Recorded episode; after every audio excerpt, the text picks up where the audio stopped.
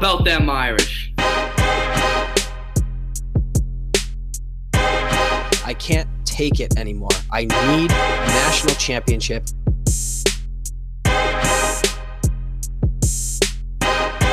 This is the Four Horsemen Podcast.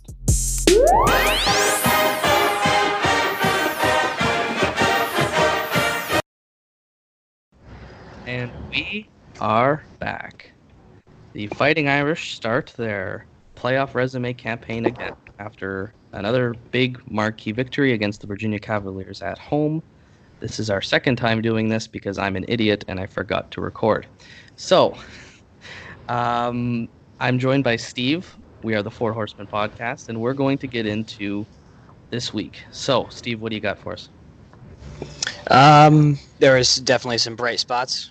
Obviously, on the def- defensive side of the ball, we were incredible. Um, Overall, a quality win. Overall, very satisfied. I don't think I was particularly worried at any point, uh, but there's definitely some red flags and some alarms to attend to.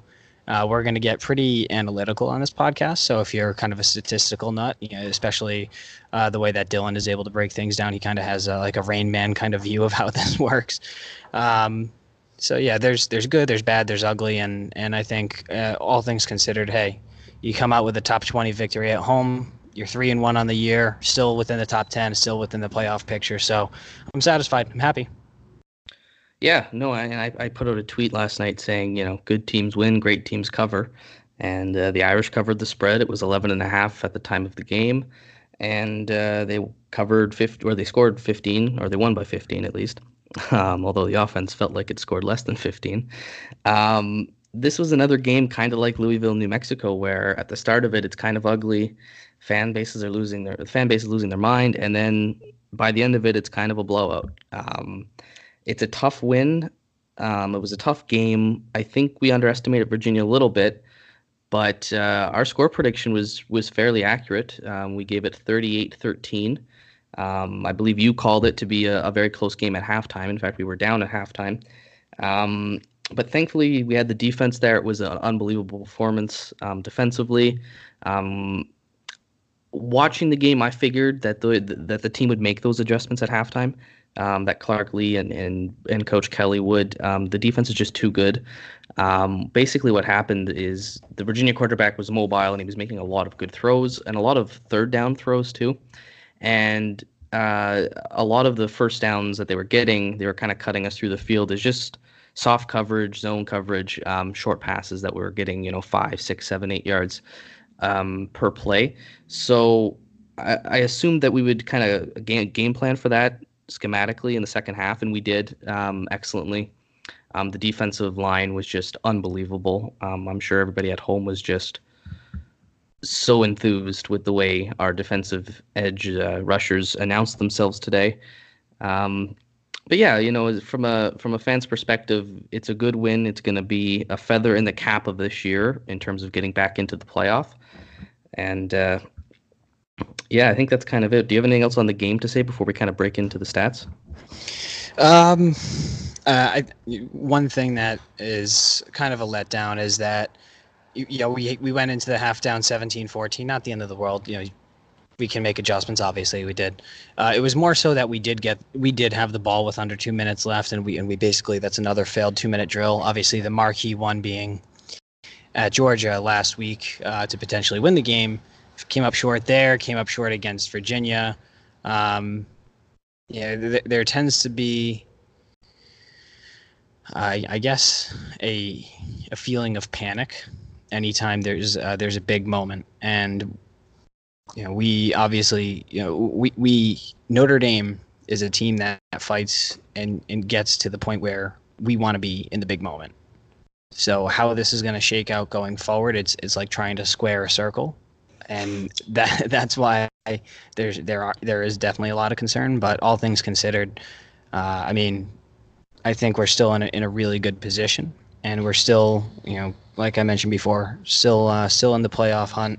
And I think the implications for this year are pretty big going forward in, in terms of a program standard, in terms of uh, you know recruiting and, and the whole nine. But I think um, again, uh, just to kind of repeat on my opening comments, I'm I'm satisfied, but the, you know, satisfied doesn't mean thrilled. Yeah, no, for sure. It wasn't a, a perfect game by any means. Um, it felt like we were struggling, especially going into the half down. Um, but they made the adjustments they needed to. Um, the offense was miserable, but the defense definitely, you know, saved our ass on the day. I think Virginia can do a lot of help for Notre Dame as the season goes on. We talked about this last week. Um, they could win the Coastal, which is their division in the A C C.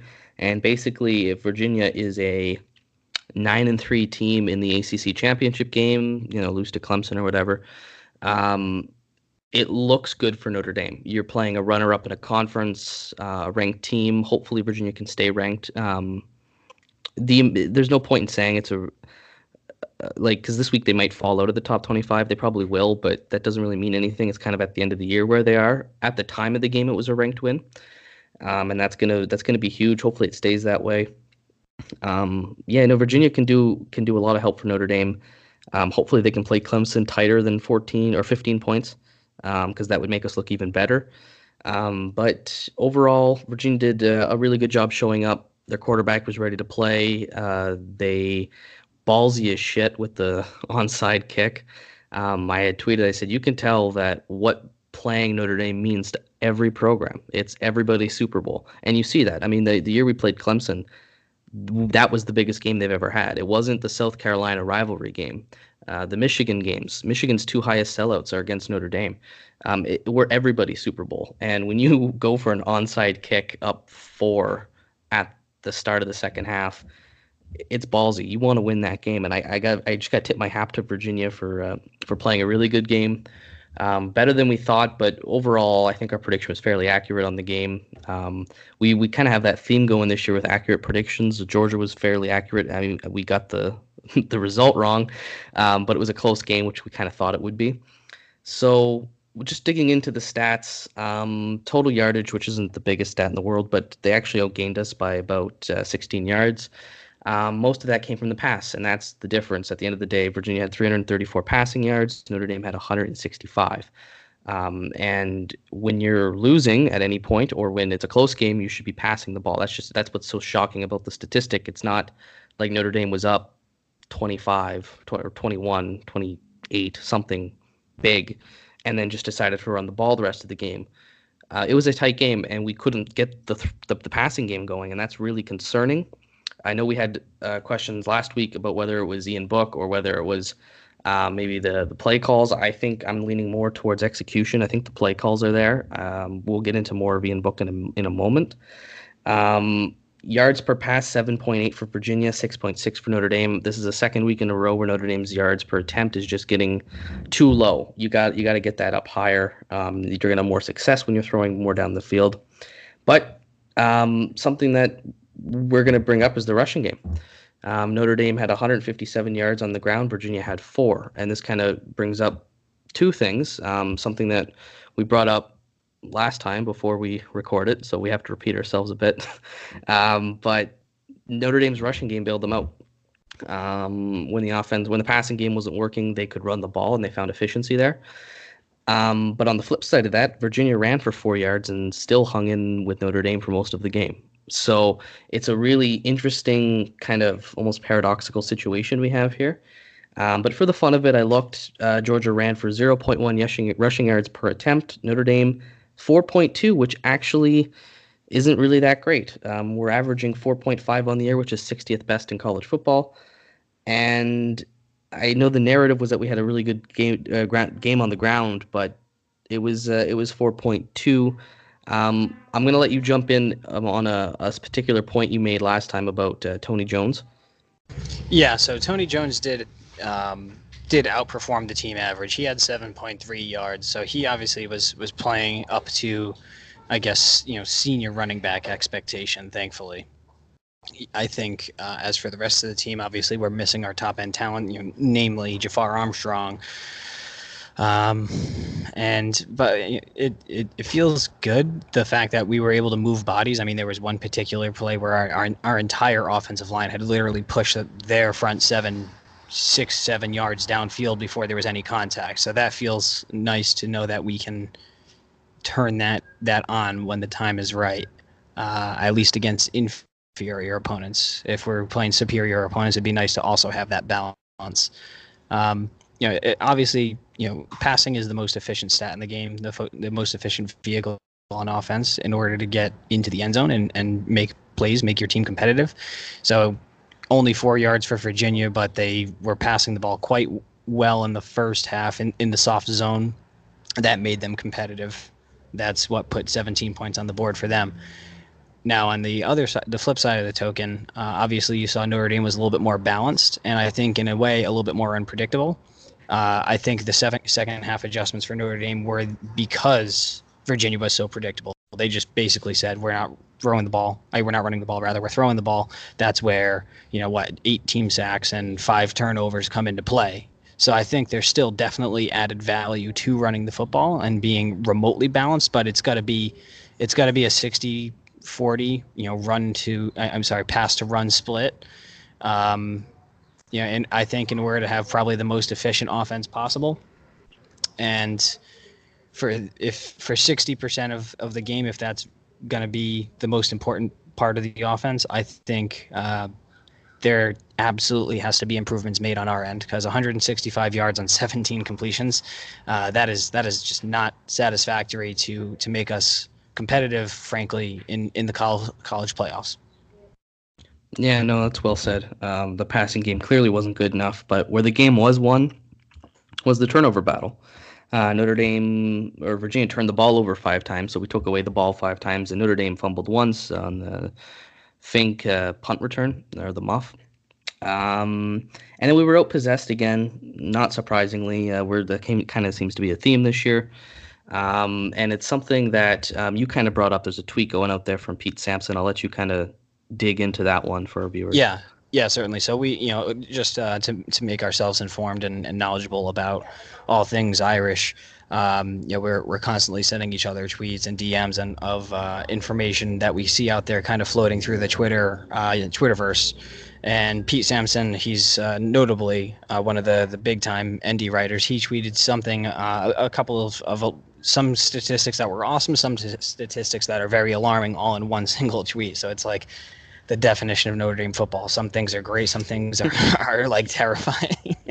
um, yeah, and and uh, one of those statistics uh, that that stands out here, especially as we're talking about possession and the possession battle, is Notre Dame is ranked one hundred twenty-third in the nation in regards to offensive plays run, not running plays, but total offensive plays run. So, you know, now th- there's some upside to that, because there's plays like Avery Davis or uh, Javon McKinley, who had those, you know, nice catch and run touchdowns that ended a drive in twenty seconds. Okay, that's great. That's the that's the high end of that statistic. That's the positive. But then, you know, the nuance of it is that there's plays, uh, there's drives like the um, you know, the Irish backed up inside their own five-yard line.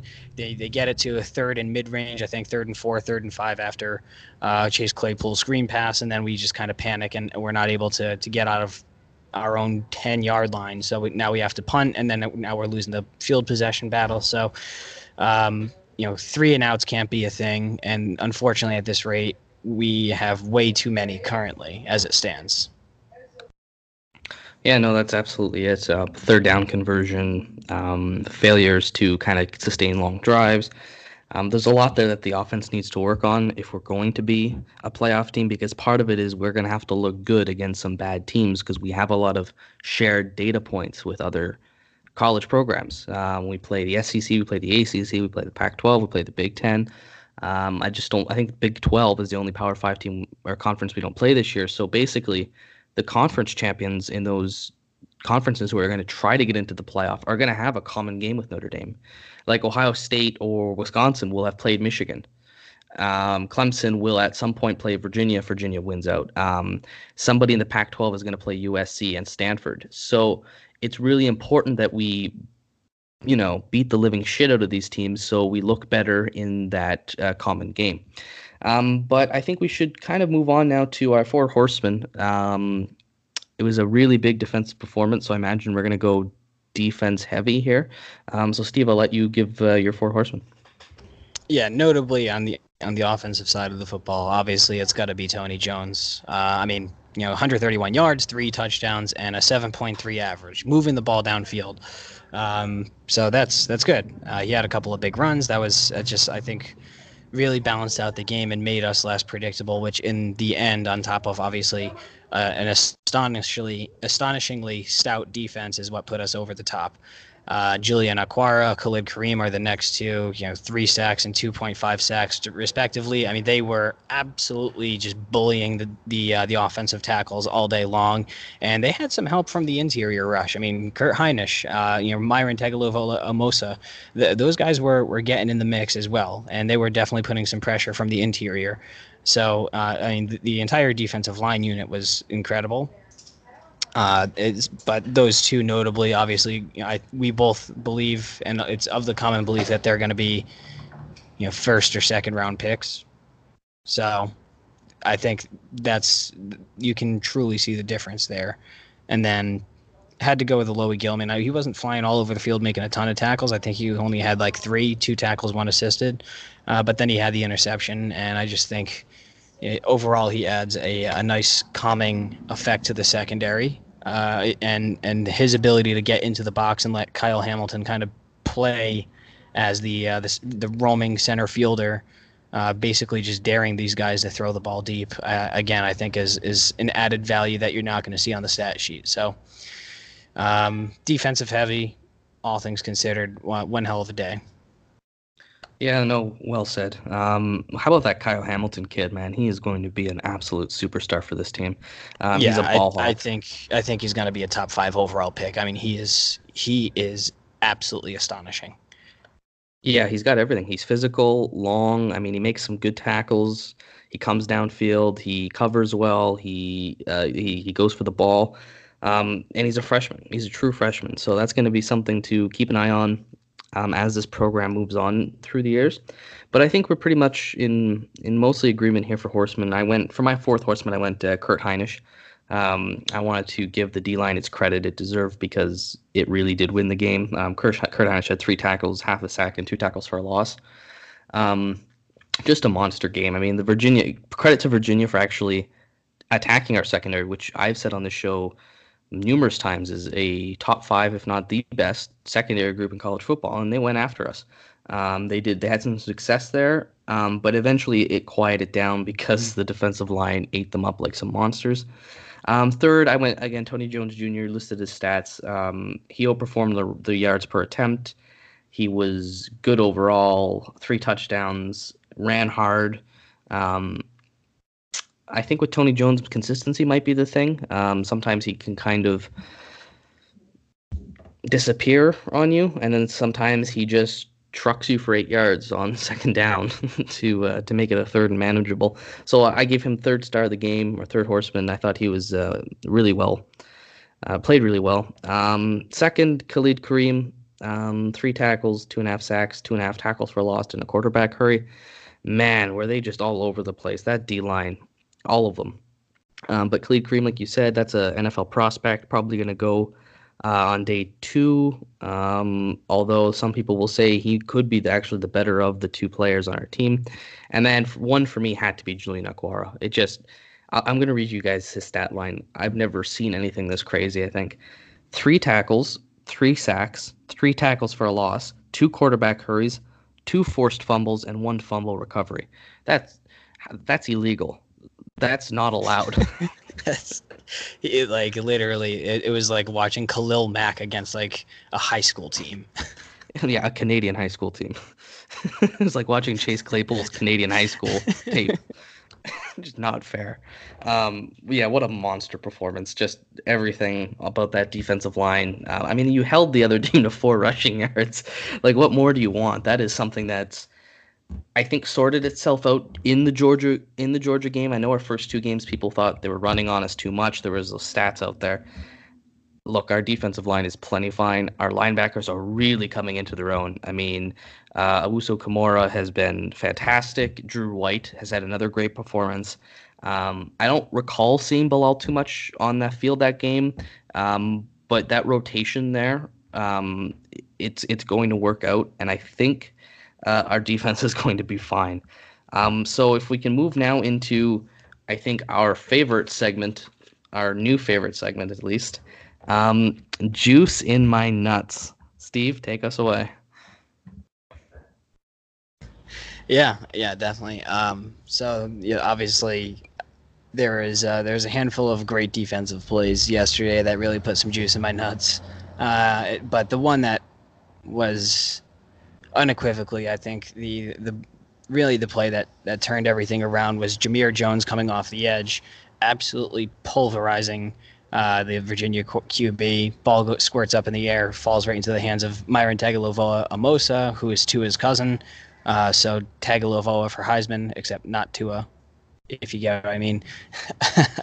And yeah, uh, able to run that back inside the uh, the five yard line, and then you know we're able to score the go ahead touchdown. What, two plays later? So uh, that was once we, he, that sack fumble happened, and, and then we uh, were were able to pull ahead twenty-one seventeen. At that point, I knew I was like, nope. You know, this team, this this Virginia team is screwed, because now they're going to have to keep dropping back. And I tweeted it on early in the game because I saw that, uh, you know, the Virginia Q B, for for what it's worth, he was staying in the pocket making some great throws and plays all day.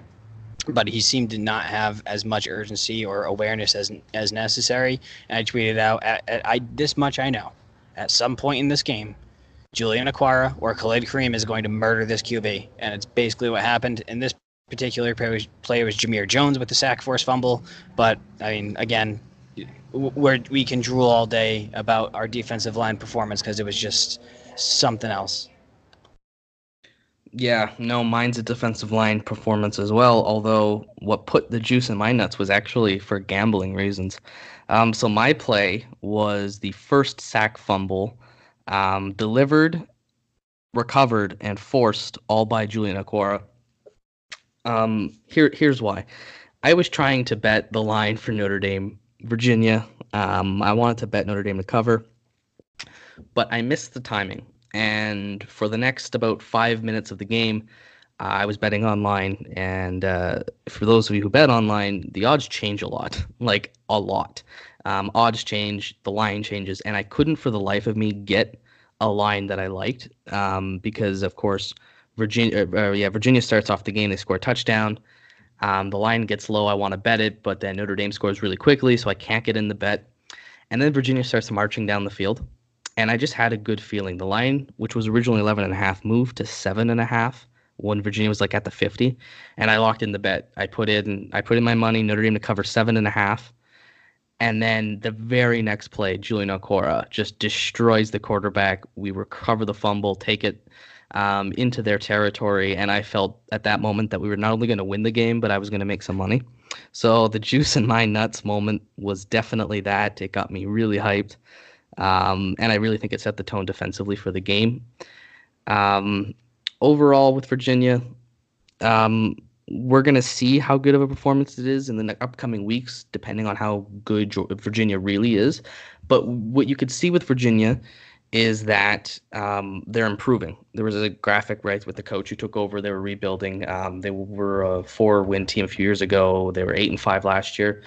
Um, I think nine and three is really realistic for Virginia. I think they can win that division. Um, but it was a it was a scrappy game. But again, at the end of the day, you covered. It's going to look good. Hopefully, it's a ranked win. And I think you just kind of have to move on and accept uh, that this team has some flaws, but we have a lot of strengths too. Yeah, very well said. I mean, Bronco Mendenhall is a very good coach. If I remember correctly, he was part of that B Y U team that came into Notre Dame Stadium a couple of years ago, and I'm not sure if they beat us or if they just gave us a really tight game. But, I mean, Bronco Mendenhall, good coach. Um, Virginia, uh, again, I, let's let's hope for them to come up with ten wins this year. I'd, that'd be great uh, for, for us, obviously. Um, and... And yeah, I, I think uh, this it's time to kind of get into a conversation. And this is a late night observation that I had made. And, and this, what really, I, I was just thinking back on the game. I was playing N C double A fourteen uh, at like one o'clock in the morning because uh, my fiance was working the overnight. So just playing Xbox by myself. And the, um, you know, my offensive line in the game could not block anybody. I'm I'm running around like a chicken with its head cut off, just trying to clear the pocket and make a pass. And and that's when kind of something like just kind of clicked in my mind simultaneously. And I thought about the particular drive, especially when we went three and out. Um, as as Ian, we were dropped inside our own five yard line on a great punt, and Ian Book, I think it was like a run play. Then the second play was a screen pass, and I referenced this before to uh, to Claypool, who shook a guy, got a couple of yards, got out of bounds. So third down and five, third down and four from inside your own ten yard line. And Ian Book drops back, instantly panics, and then tries scampering, and the draw play just doesn't work. He's gobbled up, and then we have to punt from our own end zone. And I was like, I th- think if you look back in that game, there were some really, really good throws made by Ian Book. There was some points in, in the in the game where he stayed in the pocket, and especially uh, there was a few plays where he would scramble, then go back into the pocket and reestablish it. And I was like, oh my God, like, this is the improvement that I wanted to see. I'm sure if you look back, it's on first and second down. On first and second down, Ian Book is a very high-quality quarterback. And this, I think, is the, probably the most damning conversation that we're going to have over the course of the year, and the most damning statistics that we're going to encounter as we kind of progress through here. And, and Dill, I'll, I'll let you take lead in, in just a moment.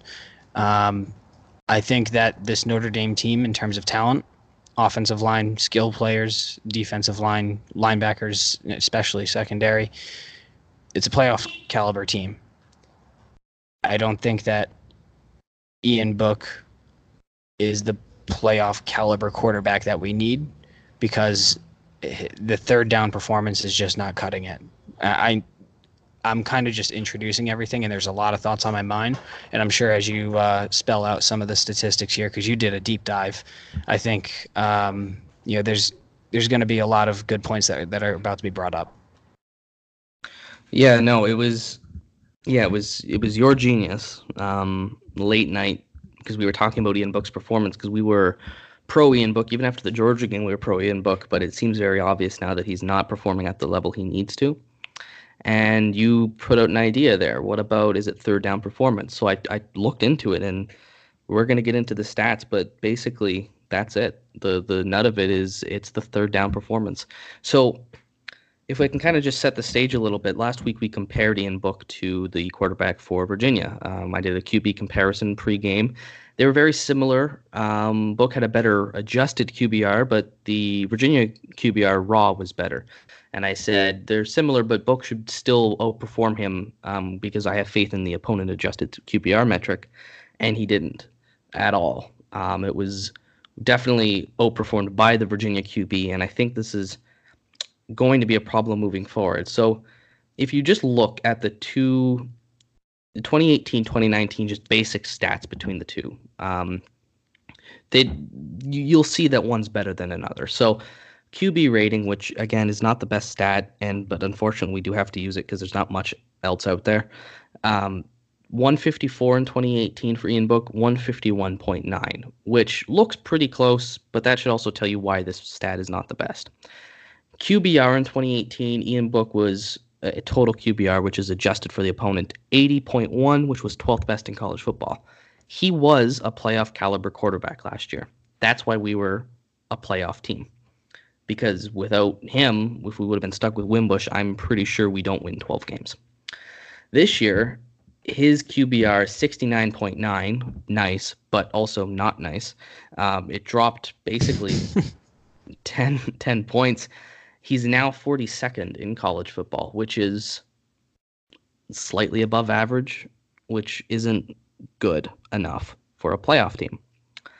Yards per attempt, very similar, eight point four in twenty eighteen, eight point three this year. The difference is he was landing at sixty-eight point two percent of his passes last year. He's at sixty-three point zero. So why is he not performing as well? What is going on? What's the difference? And Steve hit on it. He had an epiphany last night. It's the third down. Um, it's the third down performance just in general. And I don't think this is on the play calls or the coordinator, because it's the same as last year. It's the same people, same personnel, same playbook, I imagine, with some adjustments. So here's, you know, the numbers. Bear with me. I'll try to make this, of course, as, as easy as possible to understand, because not everybody is on the same development of statistical analysis yet. So on third down in twenty eighteen, Ian Book threw for sixty-eight point five percent of his passes, which again is really good. eight point eight yards per attempt, really good, especially on third down. You want to be stretching the field more. Eight touchdowns to two interceptions. That's a good ratio, especially on third down because you're likely to pass it more. And then he had a rating, I know not the best stat, but it's all we have, of one seventy-three point five, which was better than his normal rating. So on third down, Ian, Ian Book was better than he was on any other down, probably because he was passing the ball more.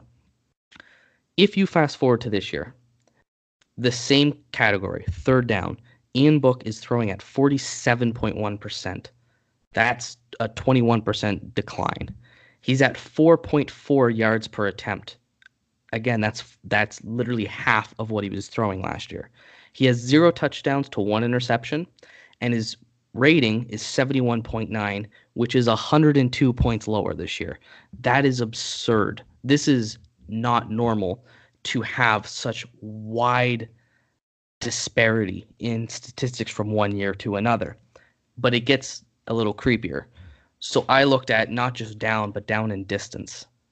And I looked at two distances, third and anywhere between three and seven yards, so third and short range.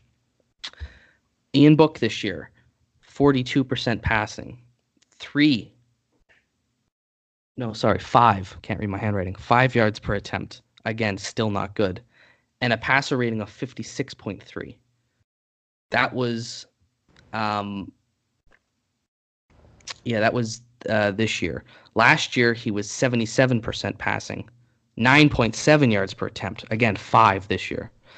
one ninety-nine point seven passer rating. That's just the difference. That's one hundred forty passer points difference between this year and last year. And I'll let you jump in, Steve. Yeah, and, and just to kind of highlight on that, um, in the fact that he's not stretching the field, I mean, and, and some of this was on Chris Finke as well, but there was a particular third and intermediate, I think third, third and six, third and seven, something along those lines, which is the exact statistics you're citing. And Ian Book uh, checks down, and not necessarily that checking down is a bad thing, um, but he, he he checks down in the slot to Chris Finke, and it, I think he had ran a five-yard route on third and six, and then the guys are, you know, defensive backs are right there to to make the hit, and then now it's fourth and one, we have to punt. So. And, you know, third and, and again, I, I keep harping on this, but third and mid-range inside your own ten-yard line, you need four yards, five yards to, to move the sticks. And then, again, just now it's, if you can get out of your own ten, now you can really open up the playbook. And, you know, we can't even make a, a six-yard pass with, you know, Javon McKinley, with Michael Young, with Cole Kmet, with Chris Finke, with, like, we have all the weapons necessary. So we we know that the play calling is pretty decent, and I I just think that in his mind he is so desperate to make the best play that he it's paralysis by analysis at a certain point where he where third down pressure gets to Ian Book like like no other quarterback that I've seen, and this was has become so alarming because it, as you're citing these statistics, I didn't even know these numbers, and you're citing them to me now, and I'm it's giving me more of a panic attack. Yeah, and it it uh, it doesn't get better. um, I the the next one I looked at was third down and more than six yards to go. So the last one was third and mid-range. This is third and long, or, you know, mid-long. So third and seven, eight, nine, ten, and whatever. Last year, sixty-one point four percent, so a little bit of a decline, but you would expect that on longer downs. eight point four yards per attempt. That's really crucial because it means he's actually throwing the ball down the field to get the first down. And a passer rating of one seventy-four point one.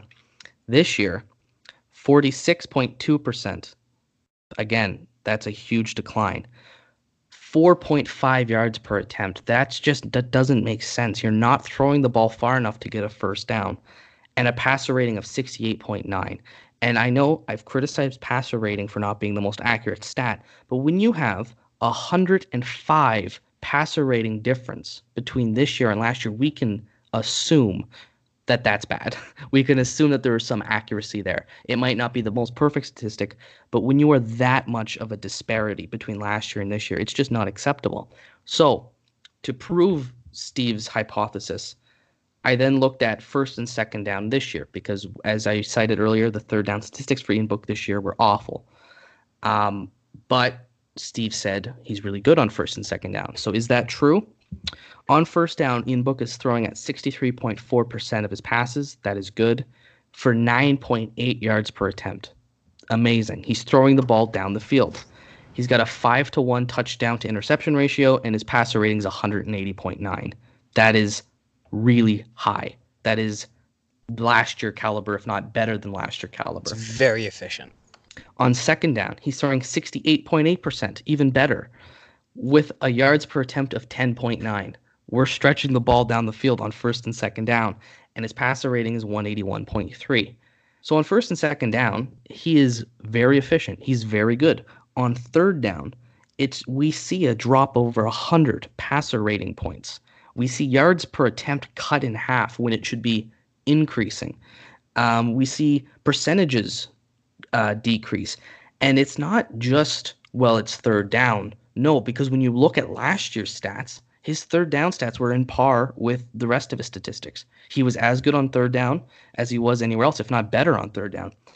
This year, it's just, it's unbelievable. And I don't know what the problem is, because it's the same coaches. It's the same scheme. The talent's there. We know it's not an issue with talent, because people might say, well, he's missing Miles Boykin. Well, to be honest with you, Chase Claypool's better than Miles Boykin.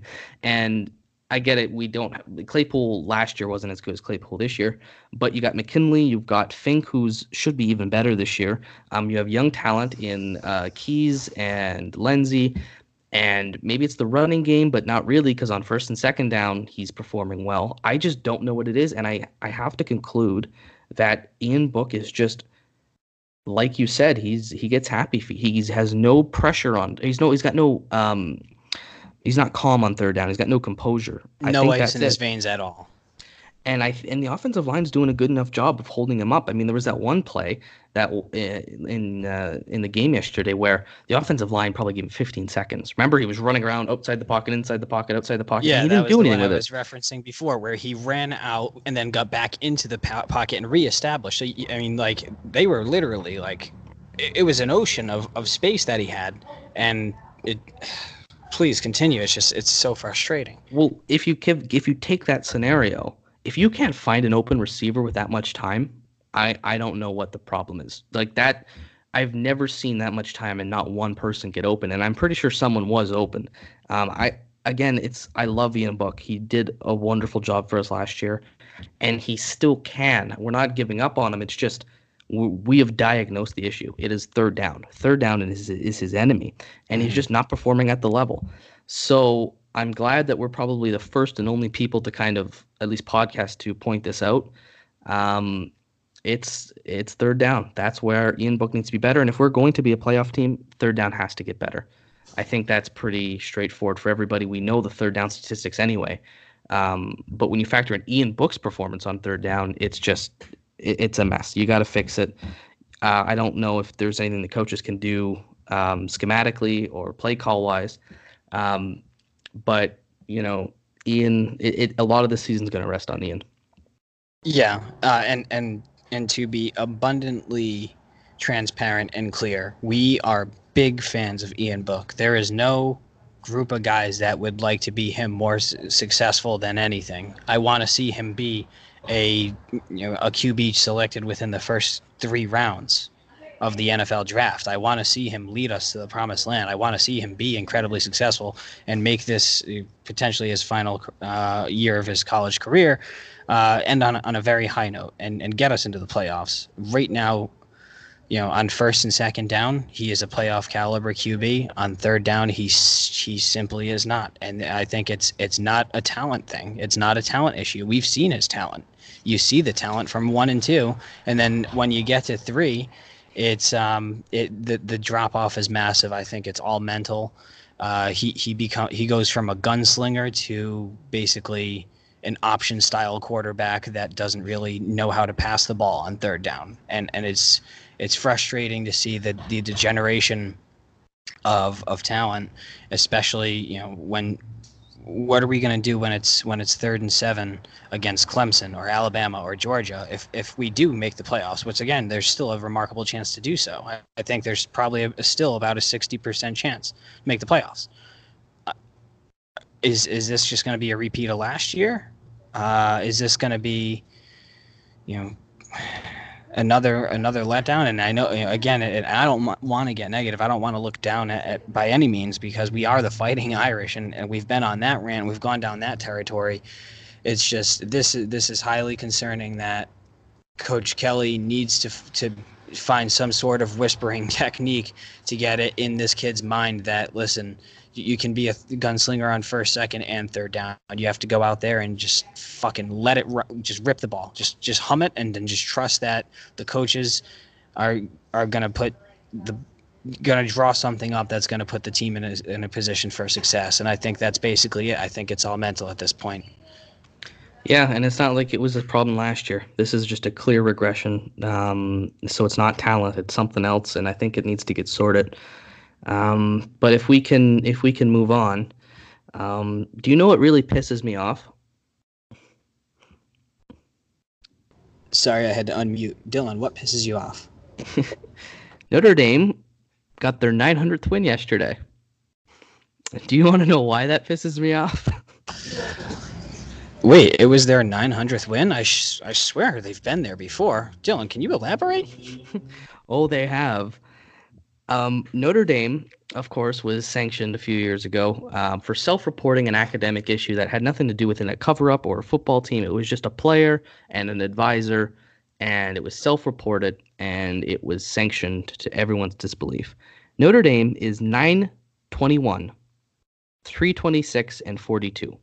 So to repeat, we have nine hundred twenty-one wins, three hundred twenty-six losses, and forty-two draws, which adds up to the number one all-time win percentage at seven three oh seven. It's bullshit. I am annoyed that the N C double A thinks they have the authority to rob us of our history. What really bothers me, and it's a tweet that's going around right now on our account, is that Penn State, who was sanctioned for Jerry Sandusky raping children, had all their wins reinstated a few years ago. It was one hundred and some. They were in, I think, the eight hundreds or high seven hundreds, and they lost all of them, and they were replaced. What the fuck? Explain to me, N C double A, how you can justify that, but not something so minor. And that brings up another issue. The point of academic sanctions, because because universities will cut corners for athletes.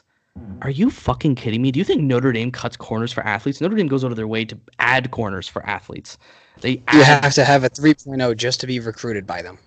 We have one of the highest academic standards of anyone. So what's the point of sanctioning a team or a school that's already so high? That the point of the sanction is to improve your academic standards. It's fucking Notre Dame.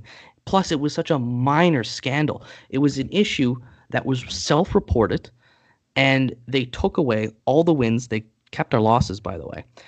But there's other academic scandals that don't get sanctioned. So North Carolina had that whole issue of fake classes for their athletes. No sanction there. Again, Penn State covered up a fucking child molester. Those are fine. But Notre Dame self-reports, and we lose our and we lose a big part of our history. It's not only are we second in wins, although someone pointed out that Alabama might be second if you restored their vacated wins, but it's the it's the win percentage. Notre Dame is number one in win percentage. That's our history. That's not Michigan. That's Notre Dame. We took that bat when we beat Michigan last year. And here's here's my point. I am I'm I'm not a double standard person. I hate double standards. I would apply this for actually everybody. I don't think sanctioning wins makes any sense. If you want to punish the school, fine the school, um, give a ban to the school, but don't take away history. Those games happened.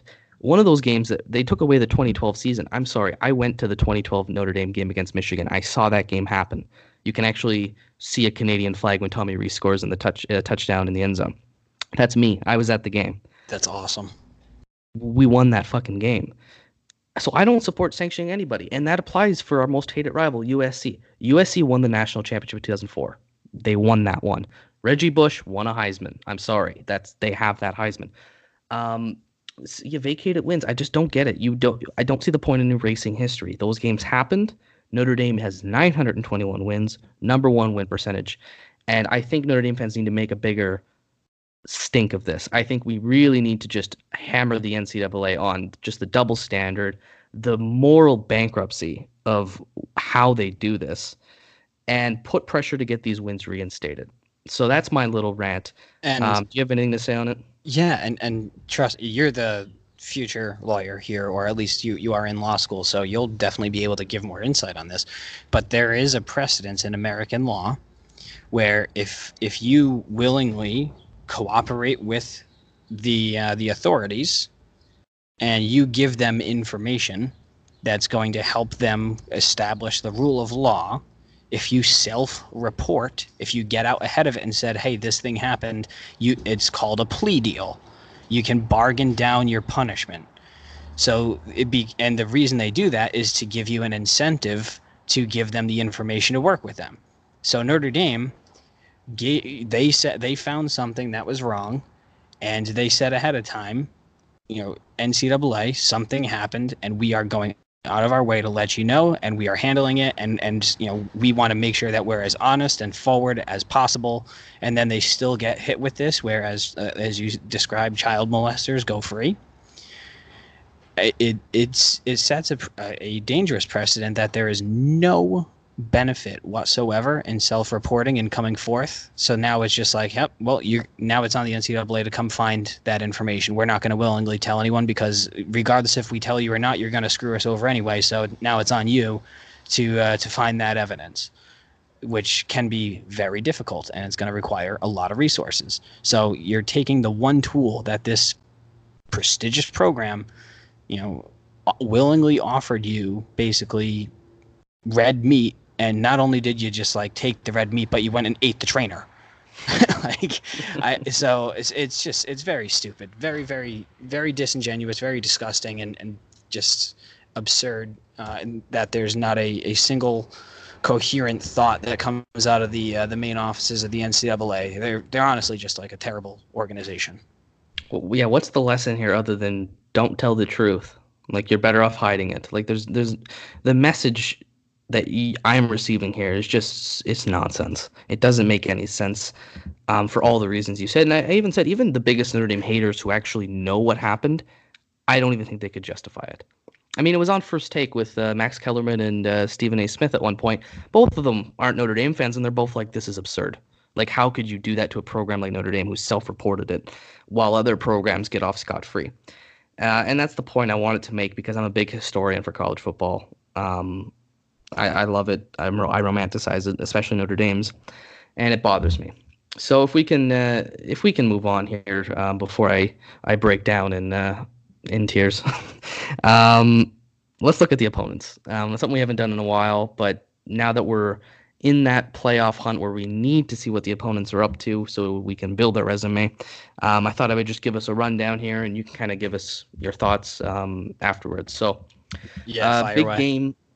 Navy lost to Memphis. Uh, it was a close game going in, I think, to the fourth, and they kind of choked it away. Memphis is a good team. Um, so Navy's two and one on the year.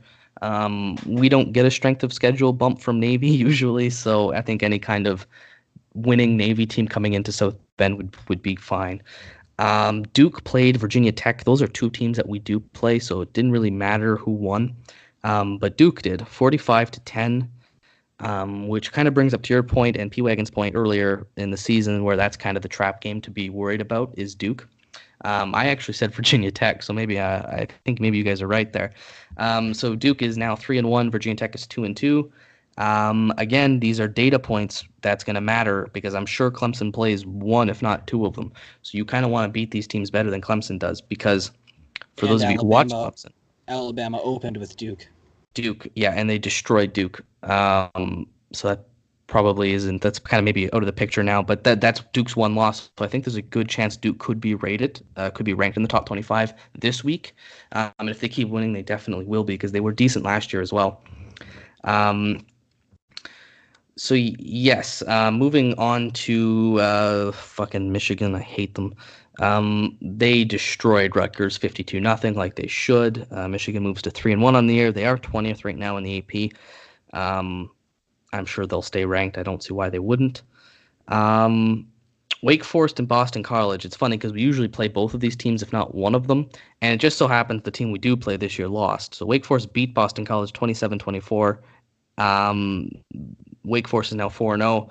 Um, and Boston College is three and two. So if Boston College could stay ranked, I think, or not ranked, sorry, but could stay a, a winning team come that Notre Dame game, I think that would be kind of a, a, a win for us as long as these teams stay winning teams.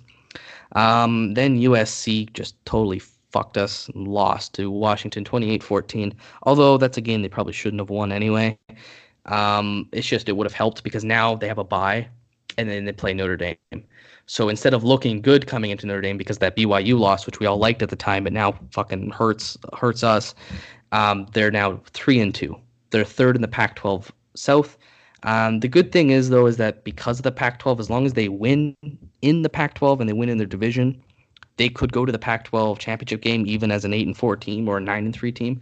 So it sucks that U S C couldn't, you know, beat Washington for us to make them look better. Um, but U S C's not useless to us yet. They still have some value that they could provide, um, but it isn't uh, a result we really wanted. Stanford, I don't know what's going on in Stanford. Um, they beat Oregon State thirty-one twenty-eight. Oregon State is like the worst team in college football, uh, or at least in Power Five college yeah, football. Yeah. So Stanford moves to three and one. Um, this might be the f- First year Kelly wins in Palo Alto. Surprisingly, that's the place he's never won. Um, so I'm assuming we'll win that one. Um, as for the other teams uh, that we've played, New Mexico lost to Liberty seventeen ten. New Mexico was not a good team. Uh, they moved to two and two on the year. Louisville had a bye. They're two and two, and they're going to play Boston College. So a game that doesn't really matter too much because we play both of them. And then lastly, Uh, Bowling Green, they had a bye week as well. Uh, a lot of teams have bye weeks this, against Notre Dame this year. Bowling Green is one and three. Um, do you have any kind of thoughts as I run down our opponent's uh, scoreboard for the for the week? Um, you you pretty much spell it all out, especially going into a little bit more depth in, in regards to the Pac twelve and those conditions and what U S C is up against, and and also you know maybe maybe Stanford can turn it around and get up to uh, seven, eight wins by the time we play them, hopefully. But uh, they they are kind of looking all out of sorts. Uh, I'd like to just hone in on Michigan. I mean, great win by them. Uh, a, win, a game that they should have won, exactly as you said. And uh, they put the hammer down. And, and that's a good thing. I know it's sickening for us to, to be cheering for that, but we need for them to basically blow out every single person until they until the big game. And we just need, for the love of God, please just be useful for once and beat that Ohio State football team. You fuck, you scumbag pieces of Michigan shit. Just win a big game for once. I think, you know, hell of a defense up in uh, in Wisconsin, but I don't think Wisconsin has the, the caliber of, of players to to play, you know, be in, in the playoff conversation. So if if Michigan can just beat Ohio State. Ohio State will take care of, uh, you know, uh, of Wisconsin at some point. So it's and good for them for winning, but for the love of God, just keep it up. Yeah, and it's unfortunate Michigan plays Penn State the week that they play us, so they could, like U S C, lose and look pretty bad coming into the Notre Dame game. Hopefully they win that game. Um, because Michigan, having beaten Penn State with only one loss against Notre Dame, would be pretty big on the schedule. Um, also, I want to point out that Clemson almost lost to North Carolina this week. Um, it was twenty nineteen. North Carolina scored with a few minutes left, went for two, and and failed. The reason I bring that up is because if Clemson loses a game, I don't know how they can be justified to be put into the playoff. They have I think a terrible they, schedule.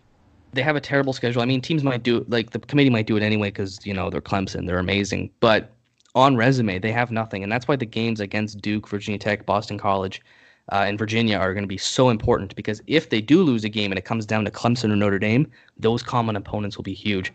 So we'll keep you guys updated on what our opponents do throughout the uh, the weeks and throughout the year, just because I know nobody wants to see how Michigan did, so I'll just I'll do that burden for you guys. Um, yeah, I fucking hate Michigan. Um, so...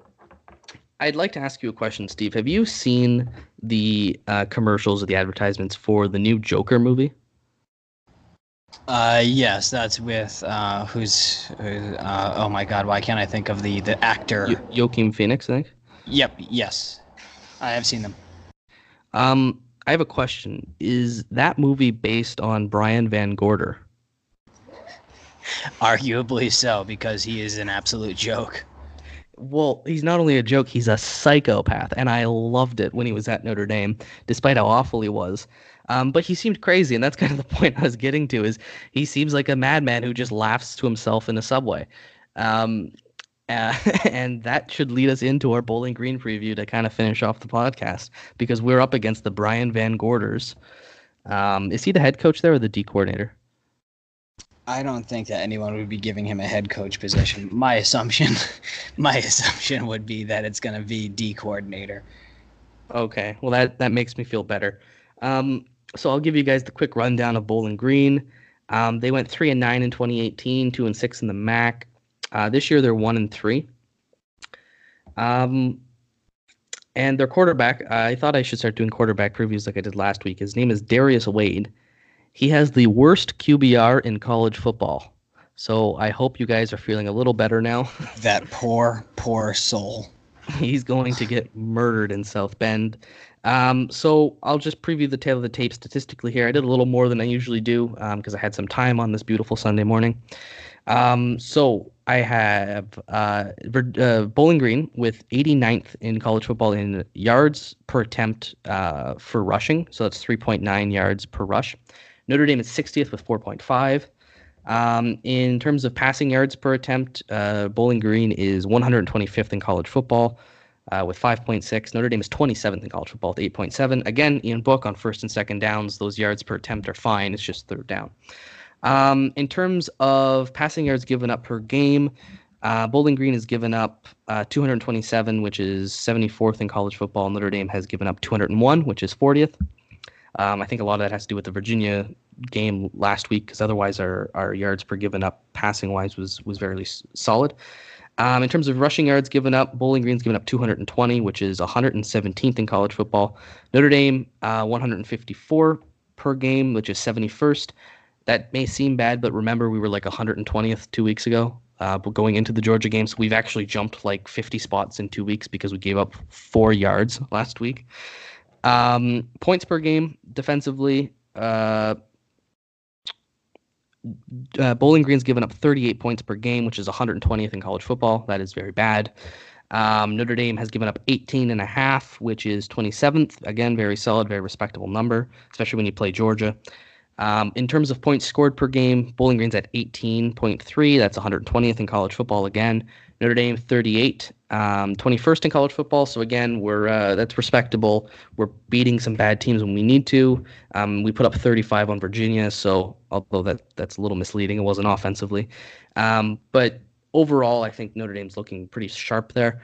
Um, and then going into our efficiency stats, which I usually give you guys, um, offensive efficiency, Bowling Green's one hundred twenty-eighth in college football, which is the third worst. Notre Dame is thirty-fourth. Defensive efficiency, uh, they are Bowling Green is one hundred twenty-second, Notre Dame is sixth. Uh, and overall efficiency, according to E S P N, Bowling Green's one hundred twenty-eighth versus Notre Dame's twelfth. In terms of F P I, which we've talked about again in uh, E S P N stat, um, I encourage you to look it up or go back to previous pods. Um, Bowling Green's one hundred twenty-seventh, Notre Dame's ninth. And then S and P Plus, our advanced metric friend, Bowling Green's one hundred twenty-eighth, again, third worst in college football. And Notre Dame is twenty-second. They actually fell ten spots because of how poor the offense was. Um, last week, they were twelfth. But the point here really is that Notre Dame is consistently high in terms of efficiency. They're, you know, ninth uh, F P I, twelfth overall in the E S P N, and twenty-second in S P and uh, S and P. And Bowling Green is awful. They are consistently in the low one twenties, which is the bottom of college football. So statistically, um, if you could keep with me there, um, Notre Dame good, Bowling Green bad. I'm going to give you a very in-depth preview of my exact thoughts of how this Notre Dame versus Bowling Green game is going to go. And Dylan, I'd like you for you to just close your eyes for a minute. If you're the listener, one of okay. if you're the fourth, the fourth horseman, and one of our listeners, just close your eyes for a minute. The sun is out. It's beating down on your shoulders. The smell of the South Carolina low country smells like brackish water along with some ragweed. What's that over there? Is that an alligator? Hi, Mister Alligator. He's just hanging out. He's not being too aggressive. There's the nice firm fairway underneath your feet. you dig in your your golf spikes. You're about one hundred seventy-two yards away. You got a wind from left to right, so you know you got to put a f- little bit of a baby draw on this one. So you pull your seven iron, you pay attention to that ball, make sure you got your eye on it, body's in alignment. Take one deep breath, and just take a nice, smooth swing. Wow, the ball sails right into the air, cutting across that low country sky. You see the Calabogie Sound in the background. And the ball just drops right in the center of the green, and you're putting for birdie. And that's my plans for this week. I'm going to be at the Sea Pines Resort down in Hilton Head Island, South Carolina, playing some golf, playing six rounds of golf in four days. And that includes two rounds of golf on Saturday. So I'll be streaming the the game on my phone because I don't miss a game. Everyone knows that. But that's my exact thoughts on how this, this game is going to go. I did not expect that at all. I was expecting some kind of, like, I don't know, eagle to come in and fuck up your day, which was symbolic to Brian Van Gorder's defense. Well, if we were going more specific to my actual golf game, it wouldn't have landed. I would have actually sculled it, and it would have gone about uh, one hundred twenty-five yards, but also thirty yards left. Went out of bounds, would have had to drop. That's a penalty stroke. Then I miss the green. Then I have to chip on, then two putt. Then we get a seven on a par four, keep it moving. However, we're going with the birdie in this scenario. Fair enough, fair enough. Um, I think you kind of echo a point, though, that this is not a game to worry about. This is not a game we should really care about. I listed off a lot of statistics, and I realized I did a lot of work for no reason because, I mean, Bowling Green is bad and Notre Dame is good. Um, if I'm going to give you a score, like, this team is worse than New Mexico. Like, you guys have to keep that in mind. Like, in most of these statistics, they are worse than New Mexico. So I'm going to say that Notre Dame's going to win sixty-nine to six.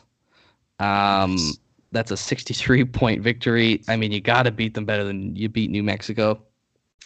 Um, I don't know what the spread is, but surely it's not going to be sixty-three. So bet bet the cover there. Um, Bowling Green is bad by almost every metric. Notre Dame is not perfect, but I mean a lot a lot better. Um, this game's at home.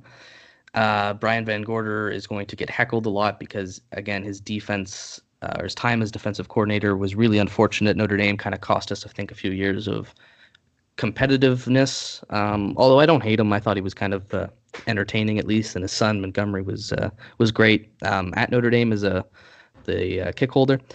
But, yeah, overall, Steve's going to be chilling on a golf course. You guys are all going to have a good time. Please don't freak out this week if we go if we don't score on the first drive or if uh, we give up a few first downs. Um, we're going to take care of them very easily. This should be an absolute blowout, and then we will head into Southern Cal Week. Like Steve, I'm actually going to be gone too. Um, I'm returning to my alma mater, the University of Ottawa. We're playing our big rivalry game um, next week. It's called the Panda Game. It's the biggest game in Canadian university football. Uh, I'm going to be attending that um, in the morning, and then I should try to catch the game somewhere, um, maybe at a bar, stream it on campus somewhere afterwards. But like I said, not a game to worry about. Um, I hope everybody has a really good weekend um, because the next one's the big one. That's when we play the Southern Cal Trojans. And uh, that's when the season really, really gets hot. So uh, that's I think that's it for me. Steve, you have any last thoughts? That's pretty much it. Obviously, we know it's going to be a blowout. Now, sixty-three nothing. That's my assumption. Um Yeah, I mean, the only closing thought that I have is uh, on a serious note and a, and a little bit of a sad one. Um, Sean Crawford, kind of a, a an ugly arm injury. I don't know if it was a hyperextension or some sort of uh, you know dislocation or possibly even a break. You know, the, he's he's gone through two A C Ls and an Achilles. He's a sixth-year senior because of his injuries, because one was a medical redshirt. So, um, you know, incredibly talented. He made it back onto the field this year after battling through an insane amount of adversity from an injury standpoint. And to see him go down in that game was kind of a heartbreak. And uh, hopefully this is something that can be healed in two, three weeks. Uh, hopefully he's back for the U S C game. And in, in, in an ideal world, maybe it's just a stinger. You know, but he he he was wrapped up and, and put in a sling. So uh, I, I know I speak for uh, myself, for Patty, and uh, and and for, for Dylan. When obviously all of us want uh, as quick and as uh, well as a recovery as can possibly happen for Sean Crawford, because he is just a, a great, great individual and, and a senior leader on this team. So, I mean, that's that's pretty much it. We uh, we know where where we're at in terms of uh, you know, being three and one. Looking forward, still playoff hopes. We, there's some improvements to be made. We covered Ian Book's uh, downfalls or uh, kryptonite, and and hopefully that's something that can improve. And and now we have a nice, easy opponent to uh, to really hone in and focus on getting his confidence up. And and that's pretty much it. Yep, exactly that. Let's fix out the. Uh... the mistakes in Ian Book's game. Let's get Phil Jerkovich in. Let's even get Clark in, because he can get four games and keep his red shirt. Um, it's going to be that kind of game. Um, yeah, follow us on Twitter, Four Horsemen po- or Horsemen Pod. Um, we go under the name Four Horsemen Podcast. Um, Instagram account coming soon. Um, yeah, I keep forgetting to make that, but it's coming soon, I promise. Everything's good. I want to give a shout out to our new listeners. Last week was one of, if not our best week ever as a podcast. We're growing. Uh, we thank you. We appreciate it. Um, give us feedback. We always take fan questions. We in, we appreciate all the interaction, because we do this for you guys, um, to interact with you guys. Um, our Twitter account is growing excellently.